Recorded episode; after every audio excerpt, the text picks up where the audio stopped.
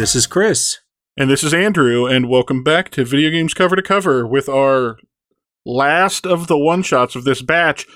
Or is it? Because. W- with a slight caveat, right. because Andrew and I have had so much fun with Disco Elysium that we actually decided to turn it into a full playthrough. Yeah, so if there's one thing I have loved about this podcast so far, more than anything else, I mean, I've enjoyed a lot of it. I've enjoyed, you know, uh, you get just having an excuse to to play random games that I might want to, talking about them, you know, hanging out with my good buddy, etc. But if there's been one thing more than anything else that's really done it for me, it has been discovering new games that I may not have gotten around to just yet and so far, my two favorite games of last year were both p- games that I played for this podcast, and I'm extremely excited about that because I don't know if I would have got. I probably would have gotten around to Disco Elysium, but I don't know if I would have gotten around to Outer Wilds, and I loved Outer what are Wilds. you? What? Are, whoa, whoa, whoa, whoa, whoa! What about Witcher Three? yeah, but all of that, all of that wonderful Yennefer content. You're going to tell me that that wasn't your favorite game? Witcher Three came out several years ago. Well, I mean, okay, but come on now. I'm just Disco- saying. Outer Wilds and Disco Elysium both came out in 2019. From my perspective, I didn't play Witcher until 2019, so it, it might as well have been a new release from from for me. But regardless, like Chris said, yes, we have been having an absolute blast with Disco Elysium. This game is fantastic. So, like he said, we're not doing it as a one shot, even though that was the original plan. We had so much fun, we decided we don't really want to stop now, and there's a lot to talk about, so this is a really good one for a full series. Yeah, and I already know that Andrew is ahead of me, and Disco Elysium's kind of the the time structure is a little. Both of us can kind of do. You you can really kind of go and do whatever you want whenever you want, to a Yeah. I mean, there's certain things that don't open up until later days, but for the most part, a lot of the stuff that you can do on days one and two are always available to you on one and two. So, whereas from me, my perspective, I mostly focused on the story for day one, whereas I think Andrew kind of focused on, um, I just kind of solved things as they came to me. You know, I was I was really running with the character that I had, who clearly was um, going through some stuff and kind of scatterbrained, and I just kind of ran with that. So, to describe Disco Elysium from my perspective, I'm going to try to put this as as delicately as possible. You are playing a cop. It's kind of like one of those click adventure games with with RPG elements and uh, dice rolling for different skill checks and stuff. But you're playing as a cop who A detective Is- specifically. is just waking up from a drug slash alcohol induced binge, so to Yeah, speak. it sounds like you've been out for at least a couple of days and uh, you don't remember anything. And I don't just mean like you forgot the binge. I mean literally you don't remember anything. Like the circuits in your brain are completely fried. Yeah, it, it, it's it, it it's like a lot of the drug propaganda from a long time ago, where this is your brain, this is your brain on drugs, and it's like just a scrambled egg. Like It's no extremely, joke, that's what's going on. it's extremely like Hollywood amnesia, like the like Memento, except you can form memories after the fact, but like you don't remember anything at all, and like you have to completely reconstruct everything. and so it's it has been it has been such a blast for i know that sounds kind of weird you you play a, a drugged up coked out cop that is you, you just kind of wake up and suddenly you're there and the first well the first thing i did is get in an argument with the manager about everything that's gone down and then it's just the the options and the things that you can choose from as far as how you're handling this whole situation is interesting. Uh, I'm I'm going to just go ahead and say the writing in Disco Elysium is some of the best I've ever seen in any video game. I mean, I know we talked about The Witcher having really good writing, but at least in these first couple days, if this holds through through the rest of the game, Disco Elysium is definitely better writing than The Witcher. Whoa. That's like that is not a knock on The Witcher. That's just how good Disco Elysium's writing really is. Because this is the sort of game that, if the writing wasn't fantastic, none of this would work. It's kind of like the writing equivalent to the exploration aspects of Outer Wilds. It's like they, it is, this is, might as well just be one giant story where you just get to pick and choose whether you want to be a gigantic douchebag or whether you kind of want to figure out some way to to come back from this. Yeah, it. I mean, in a lot of ways, yes, it has a very like you were saying earlier, um, almost like a choose your own adventure visual novel sort of feel to it. But there's just enough RPG going on to really take it to the next level because there's skill checks and you know experience points for doing various tasks and so like there's enough going on in there to elevate it beyond just being a visual novel. And not to say that visual novels are bad, but to bring it up to there being more to it than just making a bunch of choices, even though those dialogue choices wind up being extremely important mechanically too, which is one of the things that makes Disco Elysium so interesting.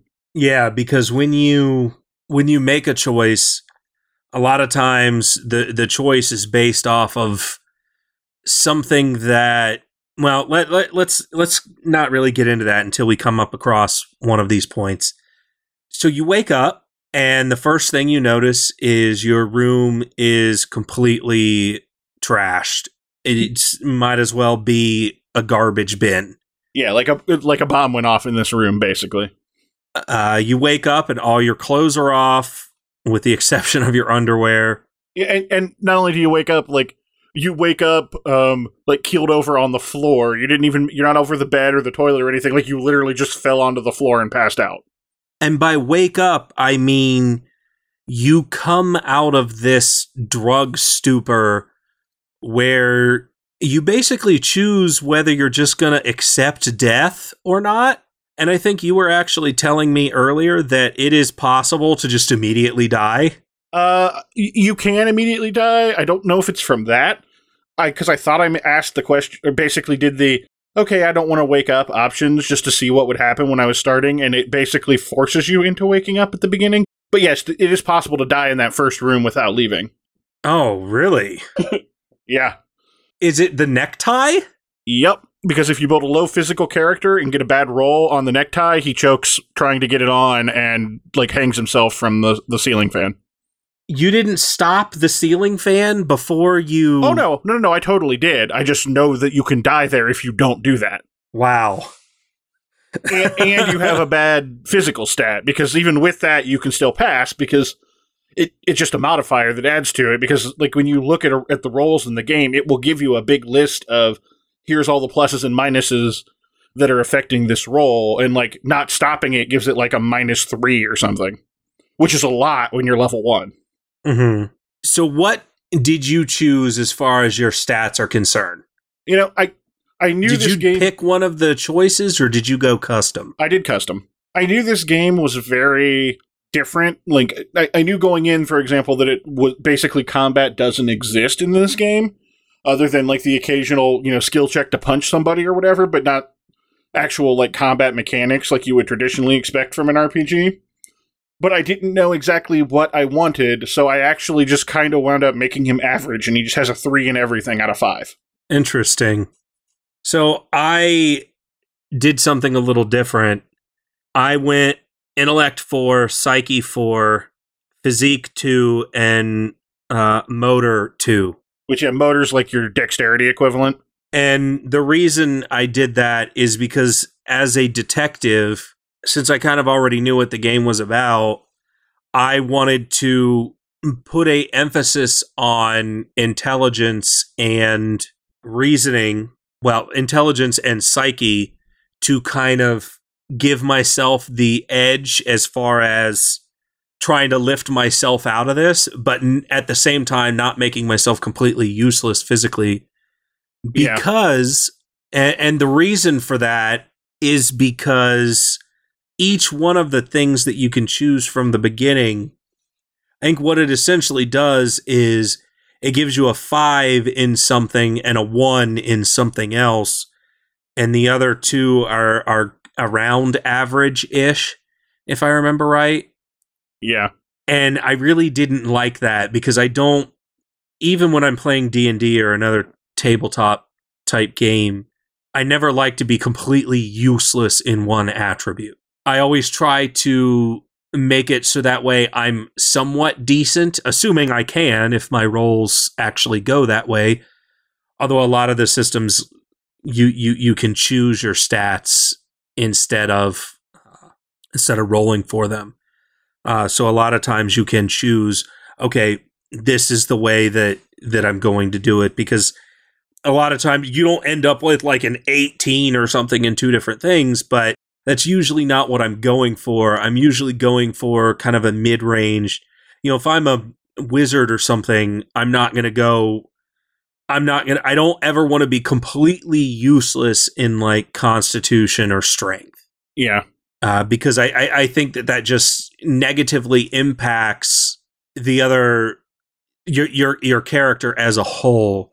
And so when when I was thinking of of this character, I was thinking, okay, three to me seemed a little three in everything just seemed a little too average in a sense. I yeah, I, I and that's fair, and that's I'm glad it gives you the options. I actually kind of like that I did that though because it kind of makes him feel like the blank slate that he already is in terms of the the story. He's just a lump essentially with no distinguishing characteristics, and I feel like that works really well for his situation in the beginning of the game.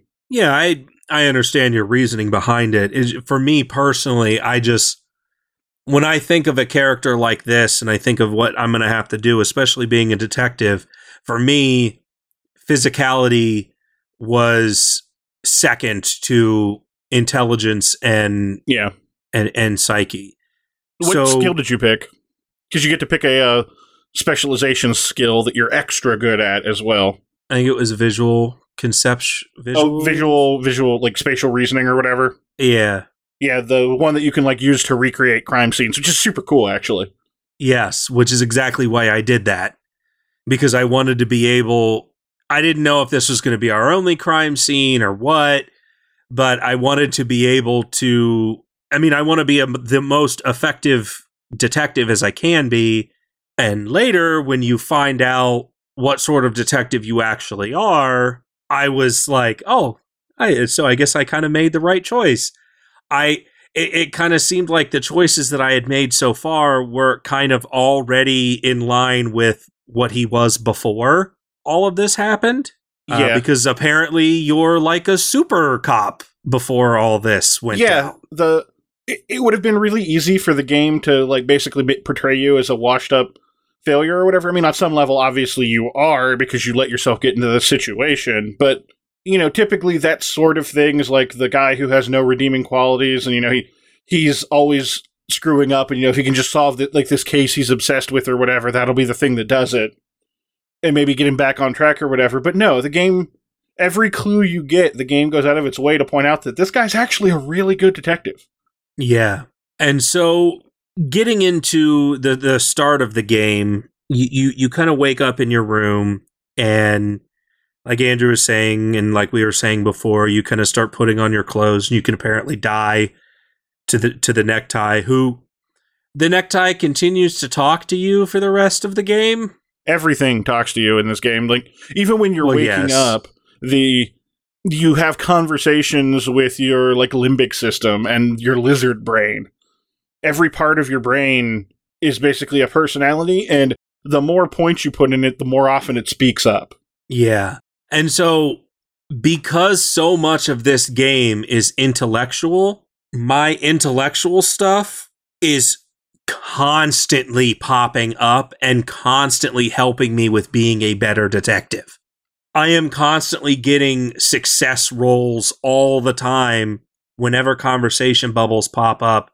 And it's like, you think that person is actually telling you the truth. You're you're pretty sure about it or this person said something which is a little off and you then you you kind of bring that up and Kim's like, "Yeah, you know, I kind of thought that was interesting too. We we kind of need to go into that." And because I have a 4 in those in in in intelligence and psyche, a lot of that talking to people and everything is constantly popping up for me. I'm interested to see how often those things are successful for you. Well, I mean, I, I, I suspect I'm seeing other things pop up a little more often than you do. Like um, shivers, for example, pops up a lot for me. I don't have any shivers at all. Yeah, shivers is um like your like the hair on the back of your neck, like the I have a bad feeling about this, and I get that one a lot, and that's under I think physical. Mm-hmm. Because uh, actually, I, I have a couple thoughts that boost shivers, but we'll get into thoughts in a little bit. I, I just I'm wondering if there's different things that I'm noticing that you aren't because of the things that I chose. I would say, given the way this game works, almost certainly. Well, and I, that's that's why for me personally, I want to kind of do a deep dive into into really, it, and that's kind of why I wanted to keep playing this game because I'm very interested to see how how things differ from from our perspective. So yeah, and uh, one thing I've heard, and I can't, I don't know if this is true or not, but I have heard it is actually possible for stats to get high enough that it actually becomes kind of a problem because, like, basically because they won't shut up and keep getting and actually kind of get in your way. Like, if you boost your like logic, then it'll start butting in on uh, literally everything, and to the point where like it almost feels like it's getting it's getting in the way of you trying to have a conversation and stuff which i'm very curious if that pans out because i'm pretty sure we're still pretty early into the game but i would be really fascinated if that's how this winds up going. That's interesting because i do have logic and rhetoric pop up constantly for me. Yeah and i think i think rhetoric is the one i specialized in so i do get a, i do get a fair bit of rhetoric i don't get i get a ton of logic and a ton of rhetoric all the time. I mean, in every single conversation, they butt in in some way, shape, or form. Yeah. A lot of times it's doing successful checks to, and most of the time those things are, hey, you probably want to choose this option instead because this option will help you more than this other one. Yeah.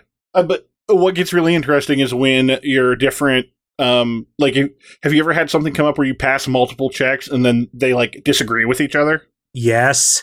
I've had that recently in day so I'm actually I'm actually in day 2 uh now and I've played a little bit past although I don't think we're going to get there here but I have had them argue with one another several times at this point.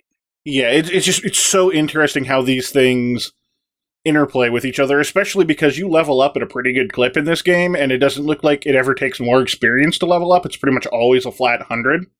And you know, you get a point in one thing or whatever, it, it doesn't feel like a lot, but it adds up pretty quickly. And like I'm already noticeably better at a lot of things than I was, and I can only imagine how noisy this is going to get. So you go downstairs. Actually, did you talk to the lady that was did, on the yes. balcony? The only thing I really said to her was, "Oh, I'm a police officer." Cool and then I went downstairs. I tried to I tried to get a cigarette off of her, and she wouldn't give me that because I've had a quest in my quest log to find a cigarette like literally the entire game. Really? Yeah. My electrochemistry, which is one of the skills in body, popped up almost immediately and said, "Hey, you know what sounds really good? Smoking. You should do that." Yeah, because that sounds like a brilliant plan, Andrew. Electro- the electrochemistry skill pops up constantly, and it's all well, not constantly, but a fair bit, and it almost always is trying to encourage you to do drugs or go get drunk or something. Like it's clearly your body's electrochemical reactions going, "Hey, we're in withdrawal. You should fix that." Yeah, like I've had cigarettes for a long time and I'm not going to use them. Have I assume you've gotten them at this point? Actually, no, because I haven't really tried to solve that one very much because I'm just kind of like, maybe let's not do that. I just got them from I can't I can't remember where I got them, but I got them in day 1. I'm pretty sure. I might Well, have gotten my- them from the pawn shop. My day one was a little bit uh, different from yours, as we'll talk about, because we had some conversations about how day one went, and Yeah, your day one, you didn't even bother to pick up your shoe the entire day. I had one shoe. I didn't have the other. I just want to point out that so for the rest of this day one conversation, and I know I made more progress than Andrew did, but I want everyone to sit there and just realize A, Andrew did not know he, he did not pick up his shoe for the entire day. Yeah, because your partner specifically calls you out on it if you don't. He's like, I, I have to ask. We've been running around all day. How did you do that without shoes on? Well, he he he brought up for me, hey, you've been running around all day. That's actually, you know, kind of cool from a oh, you're you're kind of an older guy. It's it's kind of nice to see you you running around because the first thing he did was he asked me, "Hey, uh, why are you running around so much?" And I was like, "I don't know. It's my process. I'm just running." Yeah, that was what I said. Like my brain it runs works so fast. I feel like I have to run to keep up. and uh all day you were just doing that shoeless and and and b apparently you also never bothered to look in the mirror right away because you That didn't even correct. have your picture Yeah, which is an interesting thing. So your character portrait, like with a lot of RPGs, you have like a little character portrait down at the bottom, and you have uh, your partner's portrait too that we'll get to in a second. But since he doesn't remember anything, that includes what he looks like. So by virtue of not looking in the mirror, I ran around for the first two days, two days not w- where where my character portrait is just like a creepy blob thing because he had no idea what he looked like. But- okay Because yes, it was evening in day two when I actually had to use the bathroom for a quest objective, and that was the first time I was like, "Oh, hey, let me look at the mirror." you you you you didn't even take a shower on day one Apparently not. Okay, everybody. Uh, so, so we've gone from bad Witcher to bad doctor to bad detective. There's really a you you walk around without a shoe all day. You don't even bother to look in the mirror or wash up. Hey, now I, I, was can't- hobo cop, and I was living the hobo cop experience. Yeah, That's not supposed to be a compliment, man. No, but I was in character. I said I was hobo cop, and I am hobo cop. You can be hobo cop, but you have a room that you can sleep in. Did wait? Did you get a room on the first day? Yes. You had a room you could sleep in, and you didn't bother to go into the room's bathroom. So, so when you typically go into a room and you click the tab key, do you just ignore all of the green things that pop up? I actually didn't know that that that was a thing until you just told me. I assume that gives you like the hot spots and stuff. Yes. Well, okay. Andrew, I I legitimately don't know how you've done anything in this game. Through my eyeballs and just looking at stuff, and then point, hovering my mouse over and being like, "That looks like a thing." All the things that you've missed. You you know the sack that you carry around with you, you can pick up bottles and get free money, right? Oh, I know. Oh, I've I I'm hobo cop. You think I don't know about picking up bottles? Yes, I do, because you don't even know what tab is. Do you know that you can find random money all over the ground too? Oh yeah. I, I can't even believe what I'm hearing. I, I I'll give you some credit if you didn't know about that. That's I, I I just legitimately don't understand how you're apparently in in in day three, and you didn't know that you hit tab to bring it. It's the very first ga- thing the game actually tells you. I must have forgotten that then because I I mean I remember paying attention to the stuff, but I guess somehow that one didn't register to me because I yeah I didn't realize. Okay, so now as I continue the rest of this game, at least the first three days of it, I'm going to have to ask Andrew in every single room, in every single situation, did you get this? Did you get that? Because I have a feeling there's probably going to be a lot of things that you missed just based off of that. But it highlights people that you can talk to, it highlights things of interest. I, wow, it's the equivalent of your Witcher senses. Okay, yeah. I will be sure to make use of that starting in day three. okay, well, I, honestly, that actually explains a lot. That explains so much. Why you didn't find your shoe, why you didn't bother to look in the mirror. Did you know that there's like a ton of bottles that are all over your room because that's like five bucks right there? Yes, I did. When I went in on um on the second day when I had the bag, I was like, "Oh, I could grab all these." Because you can't even pick them up until you have the bag. So I had the bag on day one. So did I. I just didn't check until morning of day two when I woke up, and then I was like, "Oh yeah, let me grab all these." Oh well, you couldn't get them until morning anyway. You you well, you couldn't get them until actually no, you you could get them in the evening because that's when I picked them up. That's also when I took a, a bath and everything, which healed all of my morale and health. Yeah, sleeping in the bed does the same thing. So I still wound up having like a, a fresh start in the morning. So it's not like I missed anything on that. I think I probably missed some experience or something because I got experience when I did a took a bath on day two. So, all right. So yeah, you might have missed experience. So, well, I guess let's just talk about my day one. Since since we already know you're you're you're pretty far ahead of me. The first thing I did on day one was obviously I argued with the manager, who's very upset yeah, I don't think you can avoid that one, including I'm pretty sure there's a couple skill checks that you're guaranteed to fail because it's part of the tutorial system. Yeah, he, he was he was very mad at me. What what checks yeah. are you guaranteed to fail? Because I didn't actually fail a check for a while.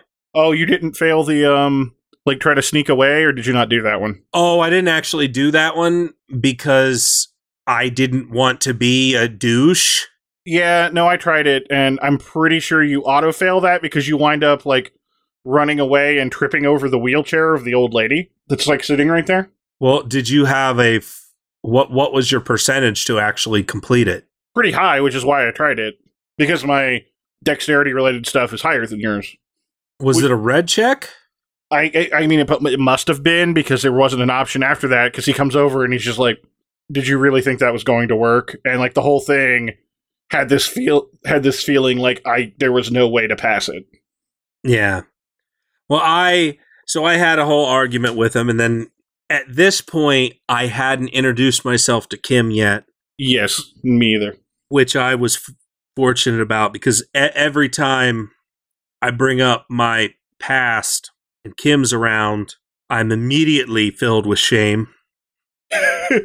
Poor Kim. Kim is so great. I love him. He's a great character. So when I first introduced myself to Kim, the it was either logic or rhetoric. I can't remember which one it was, but one of the successful checks came up and it said, You don't know this man, but what you are immediately sure of is that he would take a bullet for you. Oh yeah, I got the I got the same message. And I thought to myself, I wonder if it's just a cop. It, I, I, it must just be a we're both detectives thing because there's Maybe? no way. I don't know if it's anything else. And if you think there's a possibility that there's anything else, you better shut up about it because that's going to be just, a day later thing. I think it's just a Kim thing, but that's all I'm going to say. Like, I mean, in terms of, I think that's just part of who he is.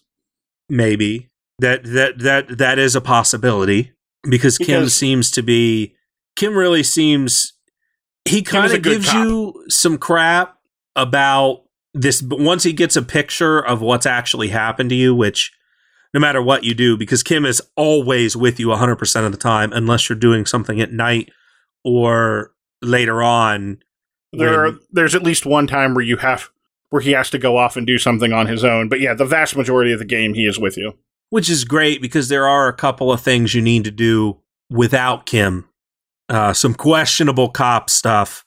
Yeah, because Kim Kim seems to be a really good cop, and by that I mean not just he's good at his job because I think he is, but also just he's kind of you know what you would want a police officer to be. He takes his job seriously and wants to do the right thing. So you you Kim tells you that there's been a murder and that you were sent here a week no, it's been a week since the body died, but you're three days late, and you're not actually three days late. You've been on a bender for three days. Well, so you've been there for three days. He is three days late. I Uh, don't think he's actually late.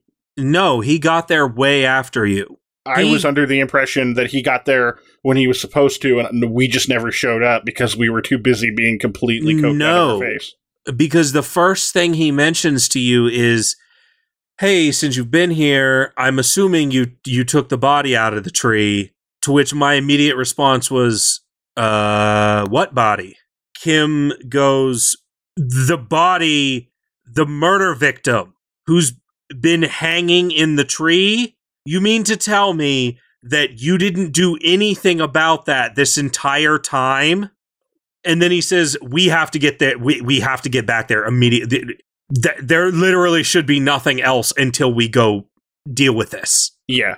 Yeah, Kim serves a great purpose of basically keeping you on task with the actual plot and sometimes some of the side quests and stuff too, because you can get him to care about some of the side things, although he obviously will never care about the side things nearly as much as the murder you're actually here to solve. and a lot of times he only cares about the side things if they somehow point back to the murder itself There, there was a moment, um, because the the initial conversation happened early in day one.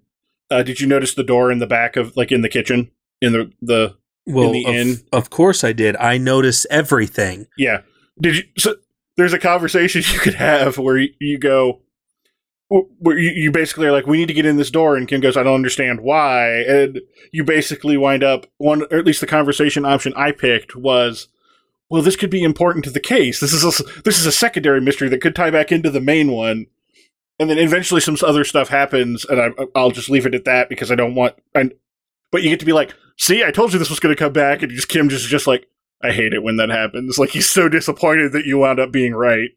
Yeah, I my name for the case was Mega Mega something. I can't oh shoot. It was like Mega Case or some something in Mega Investigation. Yeah, And uh but yeah, when I found when I found that blue door, that became everything. You know, I needed I needed Right. into that blue door. absolutely. You just you have to know. like i and then you go to the the manager and he's kind of like okay dick we kind of already talked. You owe me a bunch of money. No i don't really care. And then i'm like so about that blue door and he's like yeah i've never been in there either. And i'm immediately like okay i have to get in this blue door. Th- this is this has become some sort of a priority for me.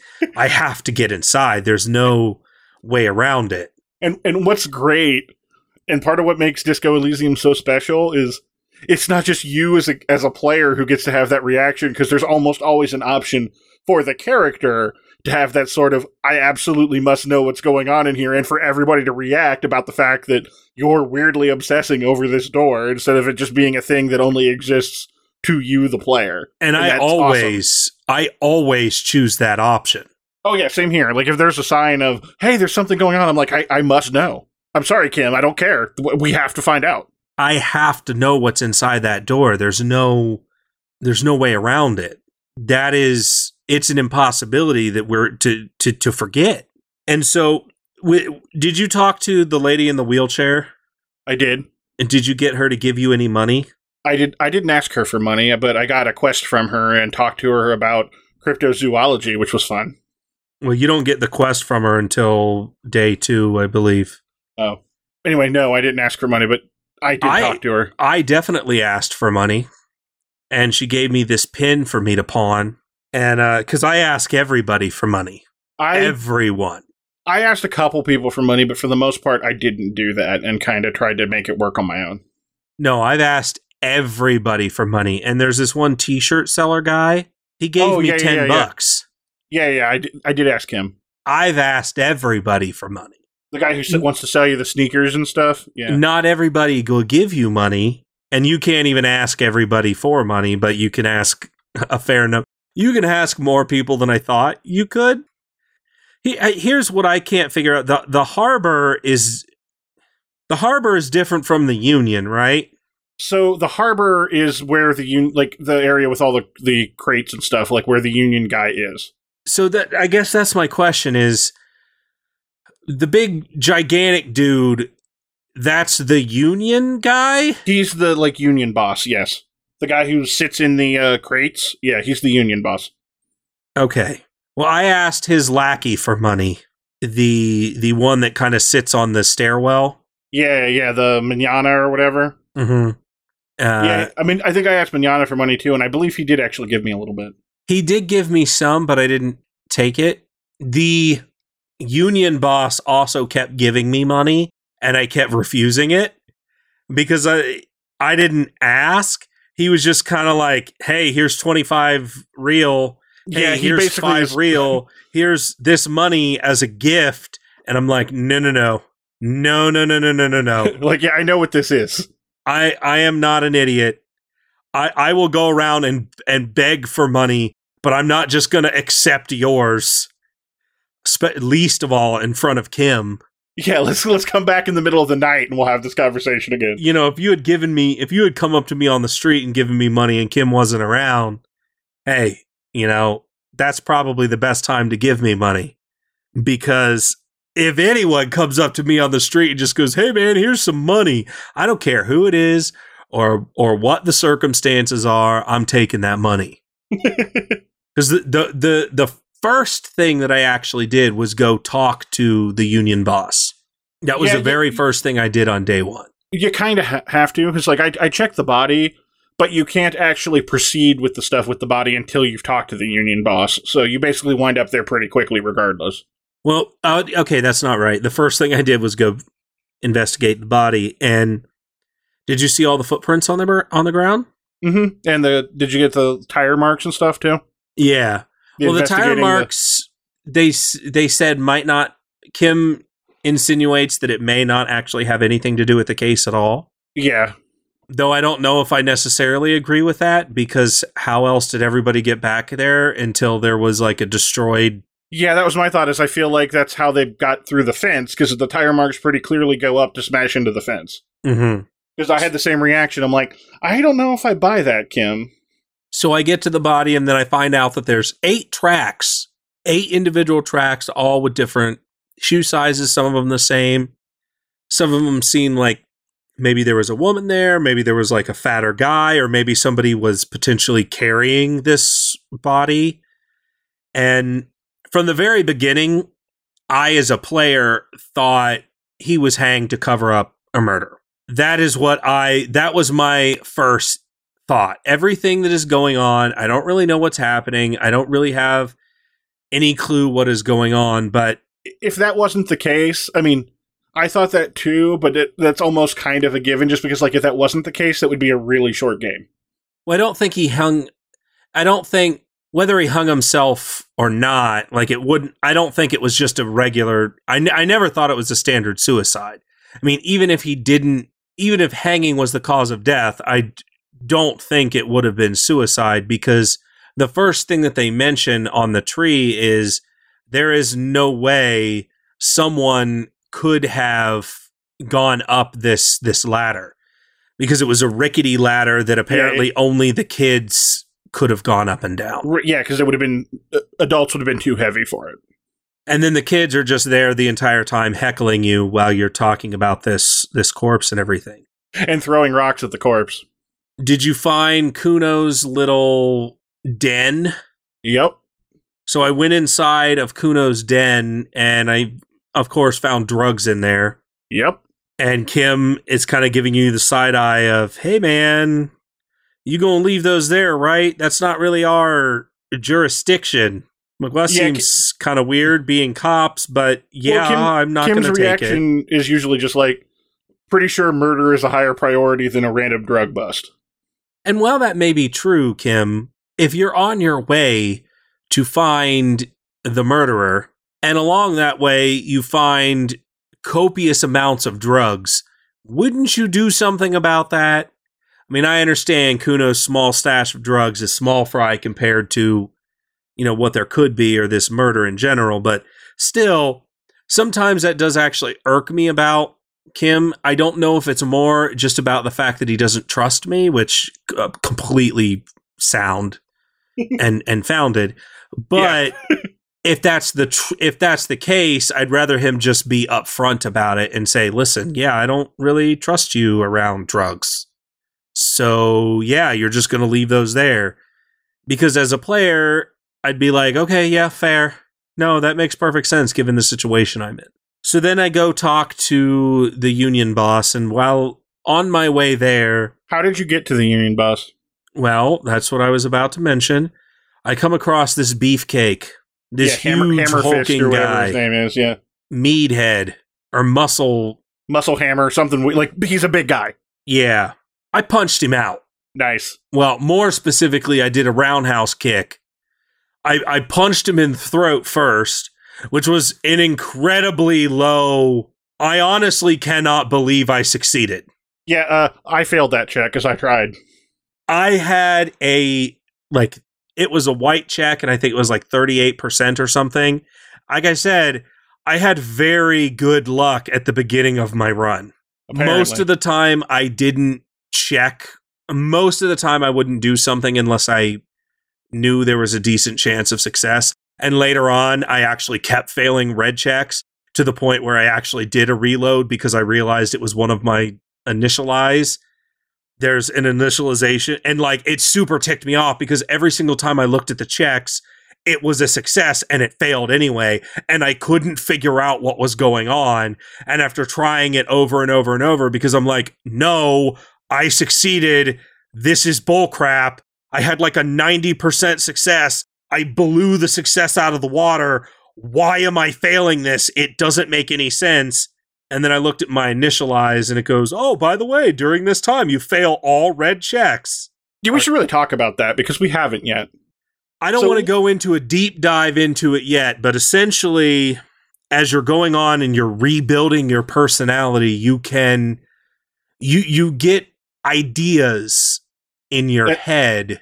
And these ideas are generally like you would expect based on conversation options you pick or things like that, things you pick up, look at, whatever. Basically, eventually you get to the point where it's like, oh, apparently I think this is important. Let me think about that for a while. While you're in the process of thinking about these things, you have different bonuses and a lot of times negatives, most of the time negatives, uh, during like a four, six, five hour period, whatever it may be. And there are actually ways in the game to, if you buy a book, you can sort of fast forward. But I've never done that. No, I haven't either. I've 'Cause there's too never to do. needed to. There is Yeah. so much to do.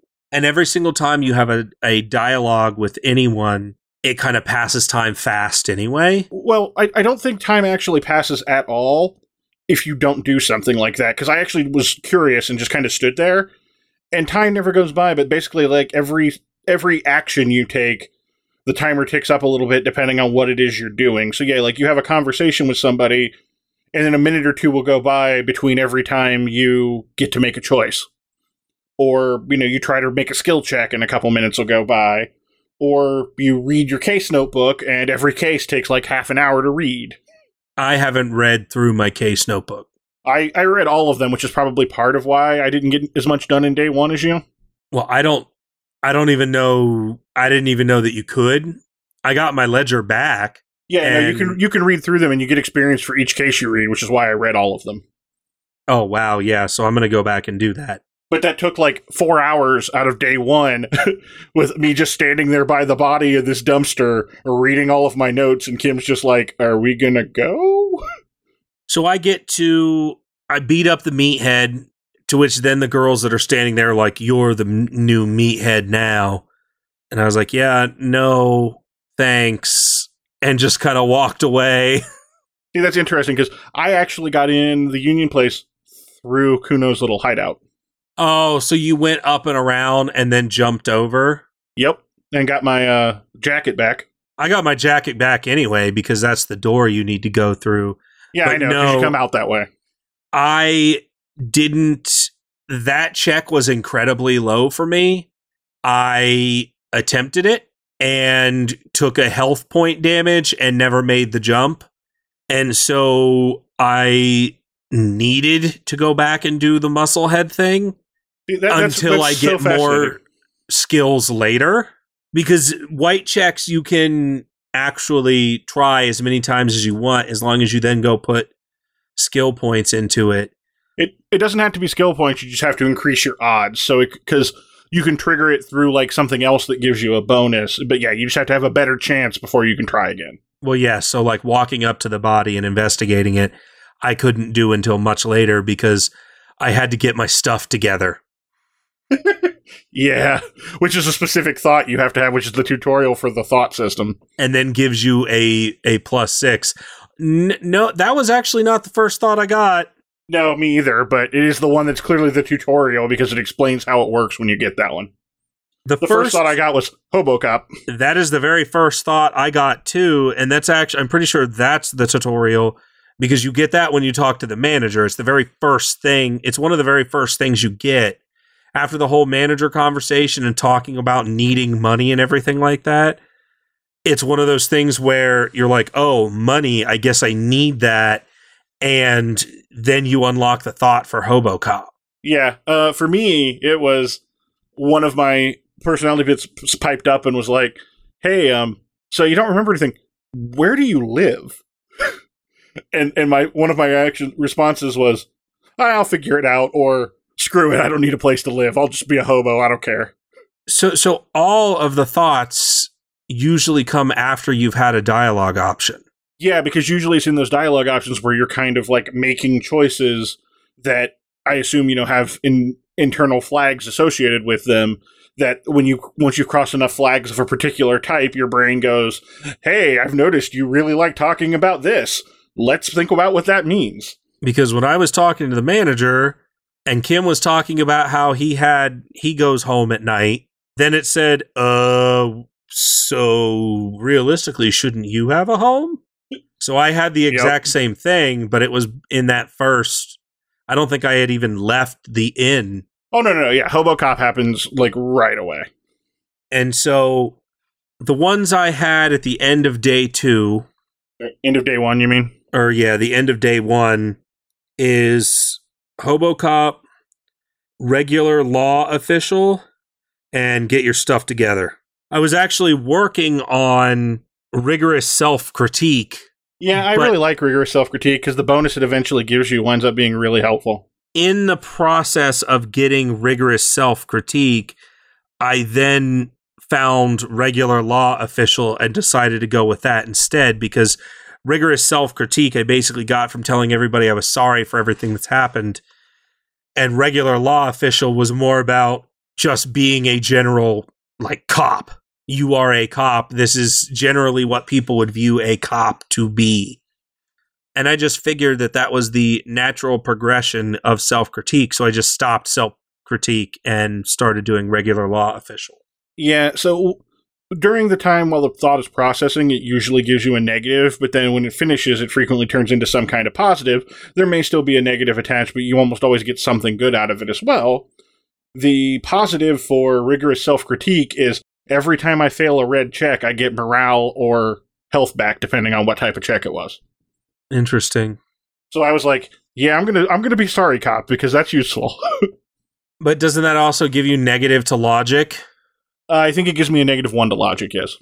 Yeah, I can't. I, I that that ain't that's a no fly zone for me. So I Actually, no, that one is not one of the ones that gave me a negative to logic. Um, one of my other, a couple of my others give me when when you try to believe something that's just obviously patently untrue, you get the negatives to logic. At least in my experience. Like I had a thought about how wouldn't it be cool if I was a magnesium based life form, and that one gives me a minus one to logic. That makes entire sense. And and it specifically says like logic negative one. Yeah, that ain't that ain't happening. So the ones I'm working on, the reason why I stopped doing rigorous self critique, although with that health boost, I don't, I kind of don't know if I really need that. So I don't know if I'm going to go back and get it or not because I have so much health items at this point. It doesn't really matter anymore. Yeah, I had a lot more trouble with morale than health, but that's actually the main reason I've held on to magnesium based life form because the bonus it gives you is it actually it basically doubled the length of my morale bar, so I have six morale now. Yeah, I already have four morale, and I have like at this point in the game, ten morale items. I have far less health items than I have morale items, and that's just That's picking them up. And I, I'm I'm the opposite. I'm sitting on a ton of health items, but relatively minimal morale items. So that's interesting. Yeah, I'm like, that's, that that's really odd. I'm wondering if that has something to do with the fact that I morally maybe the game is assuming I'm going to make more bad. Well, if it's probably more that because you have a focus on that type of character, these are probably going to come up more often because you're probably going to try checks that are going to affect that. Possible, yeah. Because yeah, I've got I'm sitting on like six or seven health items, and I think I've only got like one or two morale items. The problem that I've been running into is that a lot of my checks have now been physical based. A ton of my checks have been physical based.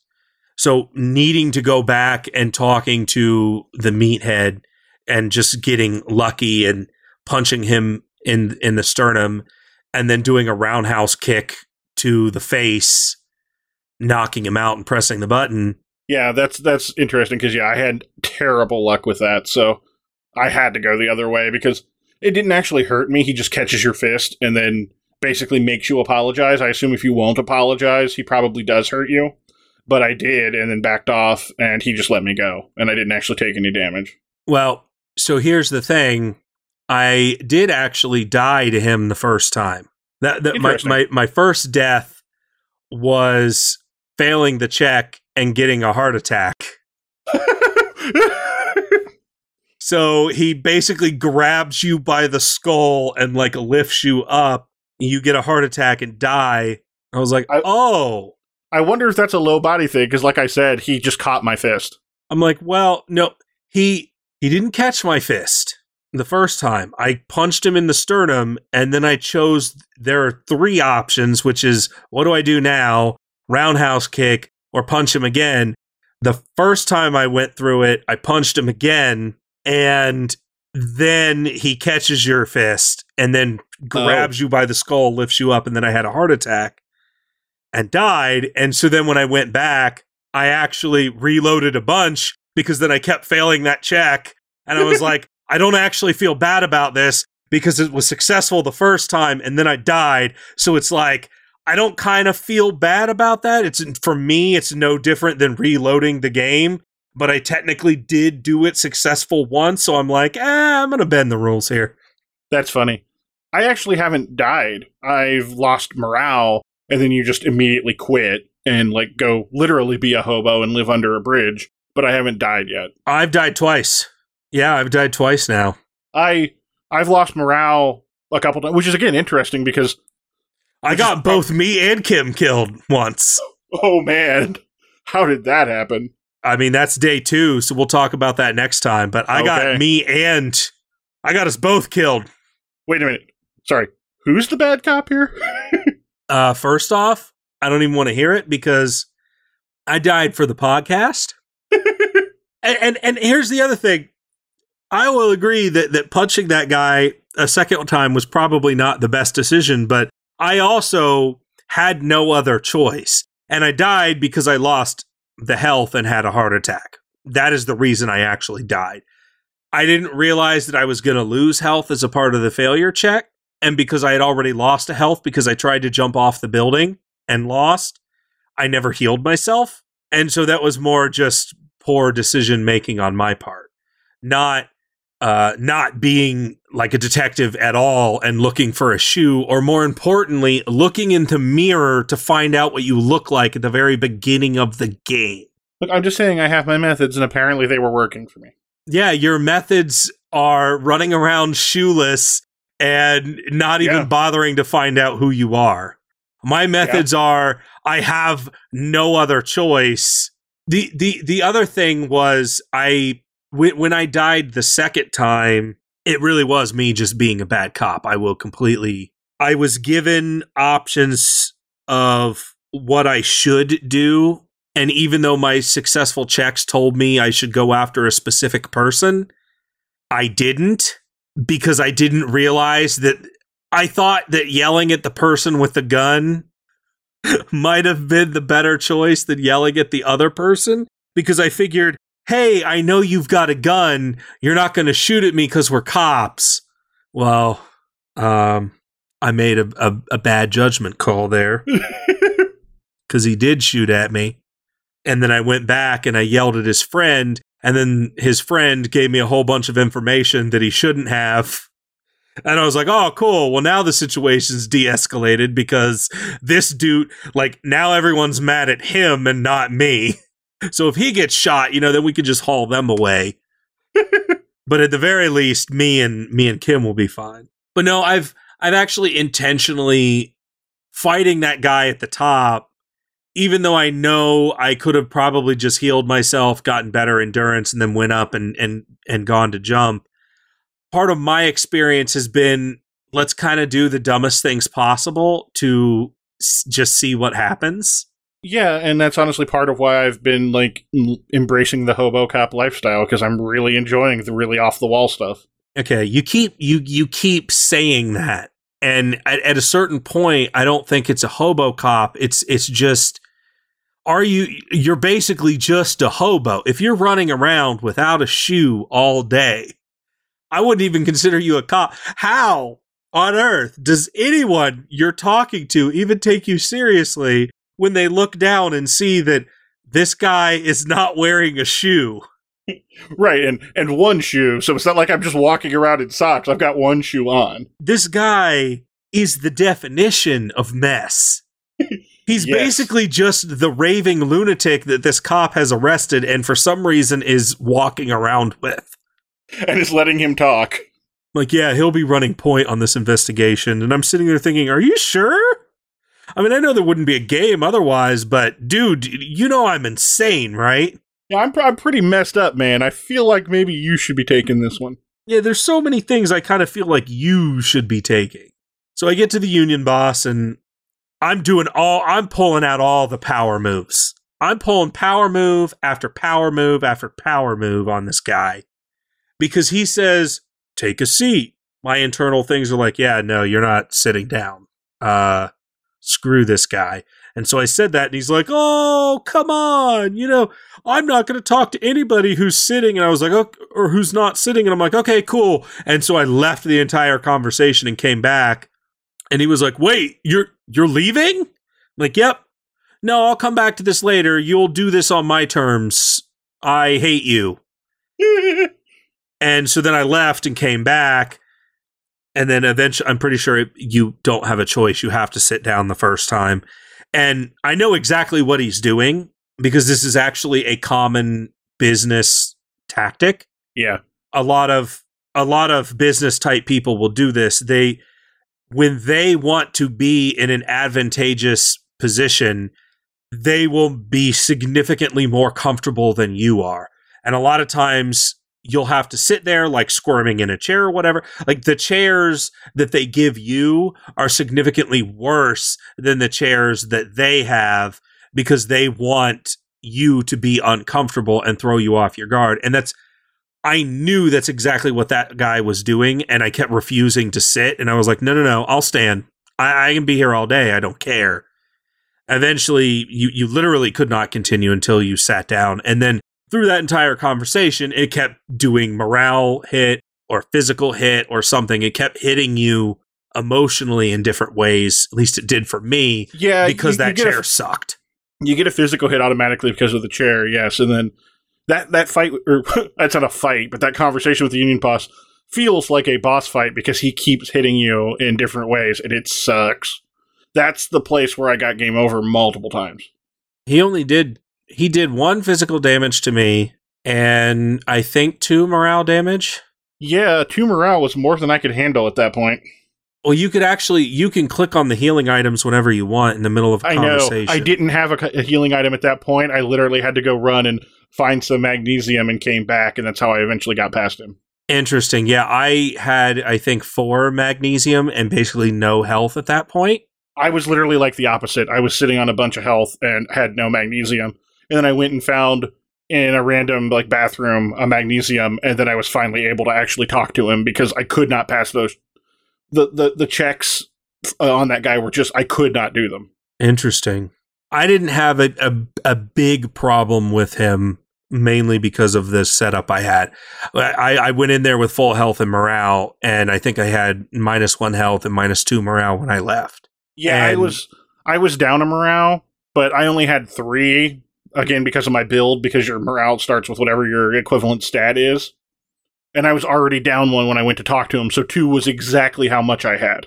I can't remember if it was at the end of the conversation or if it was the beginning, but I actually did get a morale boost when I was putting power moves on him. When I when I specifically wouldn't speak to him because the other thing is a lot of times what they will do is they'll ask leading questions and so I just sat there kind of staring at him for a minute and then he eventually was like, "Well, if you're not going to say anything, you might as well just leave." And then so then I immediately started asking him questions and it kind of threw him off his game and so I, I ended up I, I got a boost to something I can't remember what it was. It probably would have been morale Probably, yeah, because I don't think that would have healed you physically.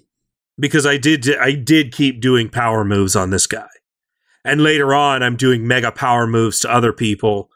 Everything is a power move. If I have a power move option, I'm power moving.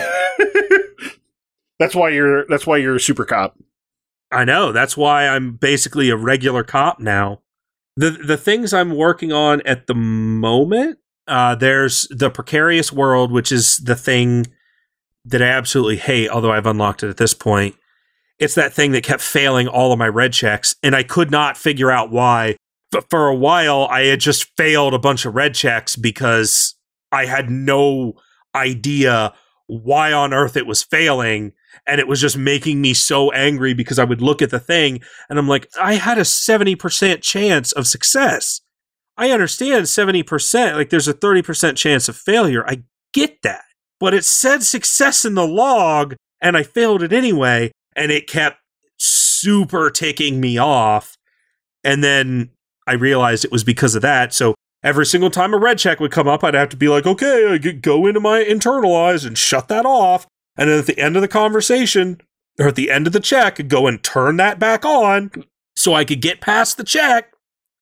And that was super annoying. I really hated that. But what it gave I can, I can me tell. was amazing. Everything that I had a two in immediately went up to a three. Well, That's cool. immediately went up to a three possible choice. So if I had a two in endurance, which is what I had, it immediately took it up to a potential three endurance that I could put a skill in. And a lot of the skills that I'm going after now are raising those caps because that is so unbelievably important. There are so many checks that I would have definitely failed if it wasn't for the fact that in the middle of a speech, I can be like, oh, let me put a couple skill points in physical, whatever. Well, not necessarily physical when you're speaking to somebody, but, you know, in. No, right, I gotcha. And I do the same thing, and I also constantly am changing my inventory because you find a bunch of random pieces of clothing, and almost and pretty much every clothing item gives you pluses and minuses to different skills.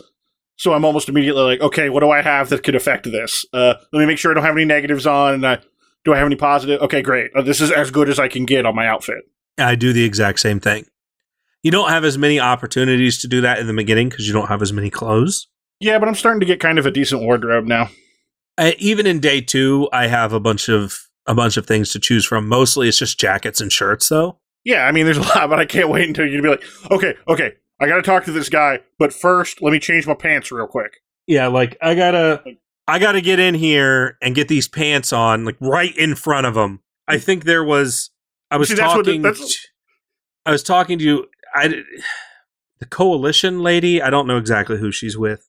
Joyce something Oh yeah, the the she's with the company that the union is striking against. West Point. West Pines, West I. Pines.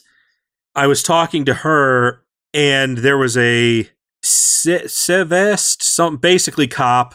I can't remember what it's called, like Estee Corpse or something. Oh, Esprit de Corps. Yeah, it's basically your knowledge of the police department itself. So I was like, okay, cool, yeah, we're done here. Right in front of her. Okay, change into my cop jacket, change into my cop thing, cop, cop, cop. Go back into, hey, what's up? Now let's go back and talk about that thing. Check. Thank you. yeah, exactly.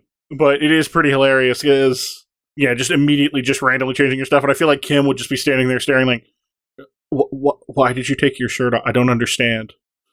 So We're trying to interview someone. the union boss guy, he heavily implies to you that if you don't help him, your gun is going to find its way into some child's hand and whatever happens happens. Yeah, so um you lost everything basically. You've lost your badge, you've lost your gun, you lost your everything that you could have. And when you bring up your lost badge and gun, so for me, I didn't even notice I lost my gun until I talked to the police. So at, at a certain point, after you do the, I think this is before I talked to the union boss guy. Yeah, you can you can use Kim's police cruiser to like radio into headquarters. And I I I, I went in there. I asked them for money. Yeah, I did that too, and they were not happy with that one. Yeah, they everybody was laughing at me. Everyone was having a good time. Then I It was interesting how how they treat you, considering you're apparently super cop. well, did you have did you hear the conversation after Like on the radio, or are we talking about a different conversation? on the radio? Yeah, I talked to. I mean, I basically went through every conversation option on the radio. Yes, but did you hear their conversation with themselves after the conversation you have with them? Maybe not. I thought I did everything, but I don't recall what you're speaking about. So So I don't know if that was something that just the player was supposed to hear, which I think it was one of those moments where the player was just supposed to get this information. So I didn't even know that I was a super cop at this point because I didn't even have the ledger. One of the very Yeah. first things that I was supposed to do was after I figured out the whole body situation, I was supposed to, you know, radio, radio everything in because Kim mentions, hey, you should probably tell him about your lost badge. And so yep, before I did the union guy, so I guess I was fast forwarding a little bit, I told him about my lost badge. And they're super laughing at me, having a great time. They're like, hey, look, it's this idiot again. What has he done now? And then they go, well, hey, please tell me you, you still have your gun. And that's immediately when I realized, oh, no, I don't have my And- gun. and, and and the same thing because like you get dialogue options, and literally all of them are basically some variation on. Oh no, what have I done? And then they go, What? Are you kidding me? Get over here. You have to hear this. He doesn't have his gun either. Can you believe this guy? And then I asked them for money. And now he wants money? No, you Yeah. can't have any more money. And after the conversation is over, and the radio kind of goes dead silent, it, it it's very clear that you've hung up, but your character, I pretty sure we're established his name is Henry at this point. It is Henry Dubois. And so because I still don't have his badge, I don't know if that's true or not. That's basically what the union guy ends up telling you. Because he keeps he keeps calling you Mr. Dubois the entire time, and and and Henry a couple times. Yeah, and so at a certain point, my internal was like, "There's no way it's Dubois. Are you kidding me? This this guy's an idiot. That can't quas- That can't possibly be right." And then once you beat the union guy down enough, because I I actually beat him down a bunch, and he was like, "Yeah, that's what I got from the tax." yeah. Did you? I yeah, couldn't you- really get anything from them, and that's what I got from the the taxation place or my contact at the taxation place or whatever. the revenue. Yeah, I did the same thing where you where he like pretends he has that file on you. Yeah, you can you can get him to eventually admit that he's basically full of it. So there's something that you got a success on. Yes, but that's not until that's only in the second conversation because he won't even have that conversation with you. At least he wouldn't for me until after you do his first side quest. May uh, no, for me, I'm pretty sure that happened right away.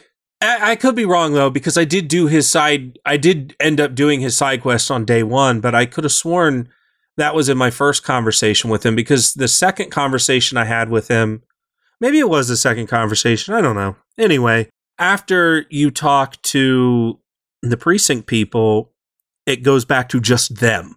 They are specifically talking amongst themselves. And I don't know if you as a character are supposed to hear this or not, or if it's something specifically only for the PC or, or, or only for the me, us, the player. But they say, in all seriousness, I cannot believe this is happening. I don't understand what went wrong. You know, we're having fun and everything because someone's kind of laughing at his expense and they're like, "We need to report this right away." And somebody's like, "Wait, give him a give give him a couple of days to figure out his situation." And he's like, "Why? Why on earth would I do that?" This has just been a, a, a worse problem over and over and over.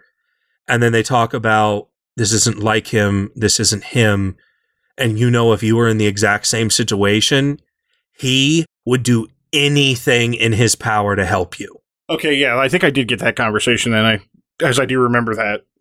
And so later on, when you find out you're a super cop, because I found the ledger later, I had to go get the key from the manager, and then I had to which he was like, "What? What do you need to get in the trash can for?" I'm like, "What does it matter? My business is my business, and my business is in the trash can." and then Kim is like, "Yeah, we we kind of need to get in there," and he's like, "Well, fine, I, I guess this doesn't." This is insane. I don't understand what that has to do with the case. And I'm like, I need in the trash. and you go out and you get the trash ledger, and then you find out that you have solved 216 cases. You've Which is been an extremely in the high number, as precinct as Kim for 18 years, and you've killed three people. And yes, you find out that 216 is apparently an insane number of cases. Because And- even Kim says, yeah, there's people who've been in the force longer than that that don't have nearly the record you do. Yeah, and also only having killed three people because Kim Im- immediately expresses some relief that you haven't just been running around shooting people. Because given your atti- the way you've been acting so far, again, a reasonable concern. Well, he specifically says that the fact that you've only killed three people with all those cases is extremely admirable. And when I pressed him on that a little bit further, he said there's a lot of cops out there that basically just use this job as a way to goad as many people as possible into getting shot. And he's like, Yeah. a lot of them, it's about the body count. And you get the impression that he basically can't stand any of those people and he finds them incredibly terrible. Yeah, which again comes back to like what I was saying about Kim being a good cop, where he's clearly the kind of person that you would want your cops to be, where he he takes his job seriously and you know is a respectable person who tries to solve the cases and you know maybe is putting up with your with your crap or maybe you get your stuff together who knows So I thought that was just important because that really is, yeah, they're laughing and they're having a good time at your expense while you're on the phone, but they are sitting there, which I have to say, how is that helpful at all? I definitely don't think you should just give this guy money, but I do think having that conversation with him in this moment is far more beneficial than just laughing and ridiculing him. but yeah I mean, um, unless you disagree, if you do No. you think they should be laughing and ridiculing him as a cop? well well no but i think that's pr- probably pretty standard office ribbing which doesn't make it good but it's the sort of thing that i would expect a lot of people would probably do in a similar situation of oh look at this like i mean i forgot my badge at work before in a previous job and they they gave me the badge of shame because it was a big funny moment of ah this guy's dumb he forgot his badge But you're not a cop. well yeah It is significantly worse as a cop to lose your badge and more importantly your gun. oh yeah no for sure At that point it wouldn't be laughter and ridicule, it would be we need to have an intervention. And yeah, there's a murder going on and this whole world doesn't seem this is very much not meant to be a direct correlation to our situation. At least I can't think it is because the government is different. Well, so this city that you're in is, let's be honest, it's a dump, and it's because it's a post like Civil War place where the communists tried to have a civil war and got uh, beaten really badly, and so. But in like with a lot of things, because the war is over, like it doesn't specifically say, "Oh, well, who did X or Y." Like you, you see a lot of bullet holes and stuff from the fight, but you know, it's not like the game says, "Oh yeah, these guys were the good guys and these guys were the bad guys" or whatever. You just see there was a fight, the communists lost, and so things like your police agency and stuff are basically outside. Well, they're a civilian group, but they're being imposed by like the outside government that's essentially like forcing order an occupying force, for lack of a better word. Well, it very much implies, just like with regular history, that because the communists lost, they're generally regarded as the bad guys. Because whoever yeah. wins writes the history. Yeah, for sure. But whether they were bad or not, right. It just turns out that they lost, so they're the bad guys in the end. They suffered significantly more losses than what the rebellion revolution. I think the communists I think were the rev- well, the communists were the revolution. I think, but there was it was like a a kingdom before then, so it was like a standard imperial army and then a bunch of outsiders. Because there's a um, old retired soldier you can talk to that kind of gives you some backstory on this. I don't know if you've talked to him or not. I did, but I mostly just kind of skipped through that because I did not really care. Yeah, he talks a lot about sort of like the buildup that led to. So it was a it was a monarchy, and then the communists tried to overthrow it and lost, and now it's basically getting imposed on by the world government or you know like the United Nations or whatever the equivalent is. Here is like doing an occup- occupation and trying to restore order in the aftermath of this war. And I don't necessarily, and that's the thing is, for the most part in this game, I have not really cared about any of that. All I know is I am a cop and I'm supposed to be keeping order and I haven't really cared much about anything else. And that's perfectly fine. I just talked to that guy and like a lot of things, I'm like, I bet I get experience for listening to him, and so I listened to all of his stuff. Well, yeah, that's exactly what I do. That's exactly what I did. I only listened to him for the experience, and that's when when the union boss guy was basically talking about extorting you for your gun and saying, hey, if you do these favors for me, which may or may not be good for me, I'll help you get your gun, which heavily implies, hey, man, I've got your gun and I'll give it back to you if you do these things for me. But if you don't, I'm just going to throw it outside and the kids can do with it whatever they want. Yeah, I mean, he's definitely, he definitely, uh, tries to extort you because, of course, he does. And then you have this conversation with Kim where he's like, Yeah, I don't really know if I want to do this or not, but it kind of sounds like I don't really have much of a choice. He's not going to be helpful in the ve- investigation otherwise. And Kim kind of says, "Yeah, I mean, if he's not going to be, if if if doing this gets us farther in the in the investigation, then so be it. I guess we don't really have a choice." And I'm like, "Oh, cool. So you're good with it, Kim?" And he's like, "Wait a minute. I didn't I necessarily say, say that. did you go yeah, inside that the door? Oh yeah, I did. Okay, so did I. And then I go in there and I find out that that guy's like a racist. And so I'm yeah. like, okay, you know, I don't really care what happens to him anyway. Yeah, and Kim makes a comment about that. He's like, I'm feeling progressively less bad about breaking into this man's house. the question I have. He was also um, like an old well, they call him a fascist, but I think at the very least he's like a, fought for was on the side of the old uh whatever king empire the the, the Seven Suns. Against. Yeah, because when you apparently an odd flicker of light in the daytime or something would cause the single sun to have like a six halo sun pattern around it.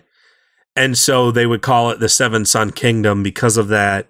Right, and that was what um, Revachol, which I believe is the name of the place that you're in, what it was called before the revolution. Which I saw that before the mugs, and I did a salute to the flag just because, like, it's one of those things where I just sometimes I just do something random when I don't know what it is, and then I found out that he was a racist, and Kim also didn't salute the flag, and he was like, "What are you doing?" And I was like, "I don't know, I just of do." I'm just doing. And then I'm like, oh, kind of wish I hadn't done that. Okay. So then after all of that, I got all the information I needed. And at this point, I had gotten my stuff together. And when you do that, you get a plus six. Because I went up to the body and I kept trying to investigate it. And because of the hangover and everything, I kept vomiting all over the place and eventually you you have to work on the skill and then put stuff in endurance or change your clothes or whatever which there was a raincoat that you could buy which allowed me to get extra endurance which i was super happy about because then I was able. It was me in a raincoat with gardening gloves and something else that gave me endurance. That I'm walking up to this body with a crowbar. And did you make the shot? No, I did not make the shot. So how did you get the body down? You get the the meathead to do it. Oh, I made the shot. Yeah, no, I, I missed, and you shoot the body instead. And Kim's like, um, we're just gonna pretend that never happened. Yeah, so I I actually made the shot and then I, you know, obviously got the body down. The question I have for you, Andrew, after you got the body down, did you take the boots? I did not. Did you mean to leave them? No, I finished what I was doing, and then I was like, "Well, I think that's everything. You could take it, Kim." And then uh, one of the parts of your brain p- piped up and went, "Wait, no, the boots, no!" And I'm like, "Oh crap!" Yeah, so I just let the body rot overnight. And at night, when Kim went outside, or Kim, when Kim went to bed after we did our whole debrief debrief from the day, I went back out there and I got them boots off. And yeah, so then I didn't think about it. during the day, during day two, and Kim was like, "Hey, man, we should probably get rid of that body." I'm like, "Okay, cool." I actually looked at it one last time. And the question I have for you, Andrew, did you find the bullet? I did. So you know that the actual cause of death was a gunshot wound and not Yes, strangle. yes, I do. Okay. Yeah. When the body was just getting ready to be taken away, and it, this thing came up that said, a skill check, one last time, take one last look. And it was something about conceptualize, like visualize or something. And I think it said like 50, 53 for me. And so I put a couple of points because it was a red check, if I remember right. It might not have been red, it might have been white. I can't So- remember. I failed the one last check look originally. I got an option, and I don't know if this came up for you that we should preserve the body because I have a, I feel like I missed something. So I did that. No, that didn't come up for me. Uh, you have to go find a freezer and put the body in the freezer until you and Kim can figure out what's going on, Now, see, I already had the freezer because I had done the whole paranormal investigation. which was awesome. Yes, that was one of the times that I did reload because you told me about the paranormal investigation, and I realized I had already opened the curtains before I had a chance to talk to her about it. And when you already open the curtains and go back there, she just doesn't believe anything you say, and you have to get back there. And I was Yeah. gonna take physical damage, and I was like, no way.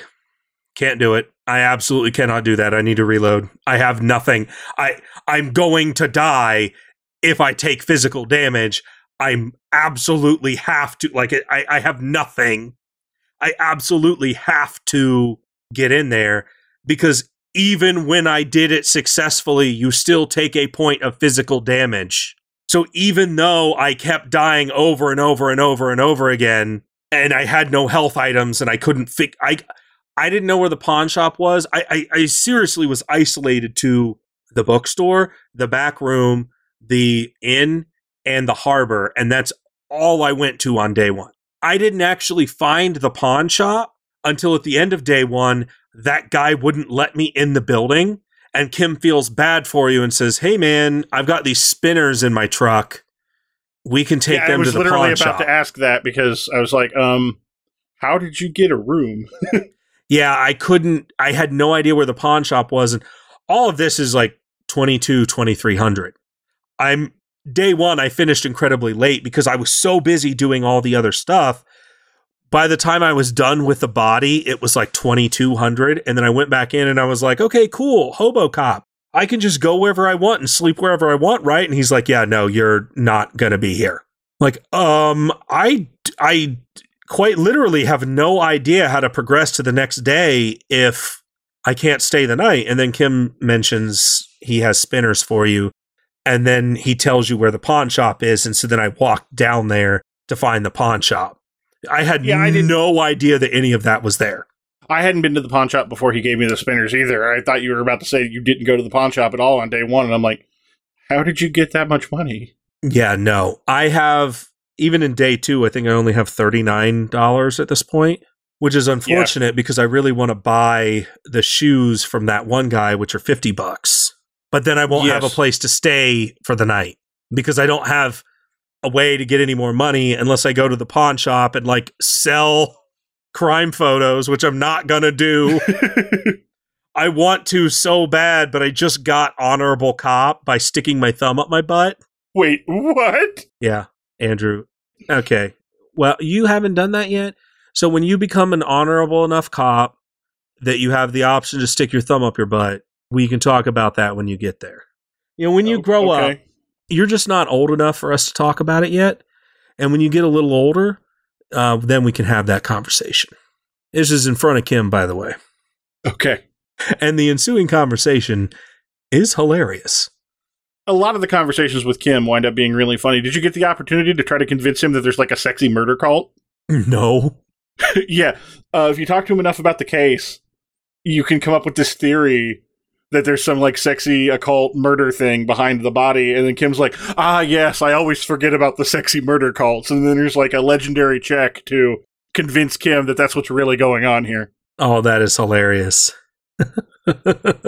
which I haven't done yet because I don't have the nearly enough points in it, but it's still on my task list because it's a white task. And I'm like, I will do this. I'm going to convince him. I don't think that I don't know if that's is that like a day two or day three thing because I don't think I- I've talked to him enough about the case in order to get a check like that. Uh, yeah, I think that was day one for me, but you may, it may be because you haven't read the the journal. Oh, because okay. I, I read about all the cases, and then that that was how we got into that conversation. well, maybe I'll have to do that then. Some of it, some of his cases in his journal are really funny too. So I really like the dice lady. I do. Oh, It is unfortunate that she eventually convinces you that there really isn't a curse in this whole area. Although you can keep bringing it up. yeah, you can keep bringing up the curse and then you can specifically tell the general manager on day two when you find out that there's a pinball machine pinball area up there Mhm. you can convince him that he's part of it although i didn't do that because my brain was like yeah you probably don't want to do that he seems really he actually seems like this could be kind of cool and i didn't really want to interject on his fun I I did enjoy looking around like oh all of the completely ruined businesses though, which is really which were really funny. That was really cool. And one of them was like a, a role playing game. And then the dice lady's talking about, yeah, I really like them. And I'm like, oh, yeah, you, you really?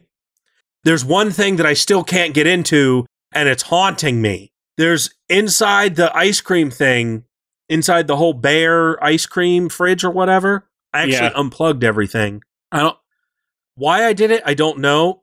And even Kim kept saying, hey, man, why are you doing this? I'm like, I don't know. I just do things. yeah, And, uh, that conversation with Kim seems like it comes up a lot. The why are you doing that? I don't know, man. And I'm like, I just am doing it because there's an option to unplug it. So I'm going to unplug it. For me, He did As the an- same thing with me when I started messing with the crane at the docks, and he's like, "Why did you move that?" I'm like, "I, I don't know. There was a button." I was going to move the crane and I just, I figured that would be extremely bad. Oh no, I did and it. so I didn't then- do it. That's become another one of the things that um my cop has obsessed about is what is in this crate, and he's like. It's literally just like any other crate. He's like, no, but you don't understand. This one was on the crane. That means something. It, it, it is, it is just so hilarious. And then I got a, an option to um, talk the door open because rhetoric pops up and goes, "Yeah, man, just talk to it, and you can convince it to open up." And then I tried because I had to do it. He's like, and your logic is like, you have no idea why you thought that would work. and then rhetoric popped up again and was like, "No, you just didn't try hard enough, and it's a white check that I can try again." Oh, that is hilarious. But so fr- from my perspective, I mean, that's pretty much it from a day, day one perspective. But I mean, we, just the first day of this game, and we talked so much, and there's still things we didn't quite get to that, or at least things for me that you probably maybe will do on day two or something. But it's just this, this game, there's so much to it. Yeah, I didn't really talk to Joyce until day two. I, I, I didn't talk to Joyce until day two. You obviously don't talk to Khaleesi, the mother of dragons, until day two. yeah, the the lady. And I, I don't know what her name is. I don't know how to pronounce it, but it's Khaleesi to me because it looks Yeah, exactly like Khaleesi. That's what her name looks like. But I think, you know, we've already got quite a bit into this game, and I am looking forward to continuing. I honestly can't wait. This has been so much fun. It's such a good game. Well, you Like, have to stop playing because I you're know. way too far. I know. I haven't why I even finished day two yet. That's why I can't wait for you to continue so that we can talk some more, and then I can go back to playing it. yeah, I might try out hardcore mode at some point though, because there's a hardcore mode, and apparently you get extra experience, but all of your personalities, but in even more often. And I'm like, that sounds amazing. yeah that i don't know how to how to how i feel about that yet because there's what's weird to me is it keeps i have never once in one of those things i don't think i've ever seen a failure check so i'm wondering if I assume with the failures, it just doesn't pop up at all. it really could just become so annoying that all of your all of your stuff is just constantly all up in your face all the time Yeah, like if you get too good at stuff, it could genuinely become annoying. Uh, that would be interesting if they did that. Well, here's the thing. It's so hard for me to come up with any expectations because I think anything that I could potentially come up with is not even going to be close to what it actually is because this game has been wild. And I cannot recommend enough for anybody who's listening. If you haven't played Disco Elysium, go play it. This game is fantastic. Oh, yeah, I completely agree. I mean, I knew I was going to enjoy it just from what I had heard, but it's even it is so much better than I was expecting. It's so good. But that's going to do it for this episode of Video Games Cover to Cover, which is now the one shot graduating to the first part of Disco Elysium as a full playthrough. And as always, you can find us online. I'll be putting our contact information for Twitter and email in the description. Please reach out to us if you have anything to say. We'd love to hear from you. We like to hear from everybody on Twitter or email or our little Discord server that's been that's been kind of growing, which is nice. I love Kim.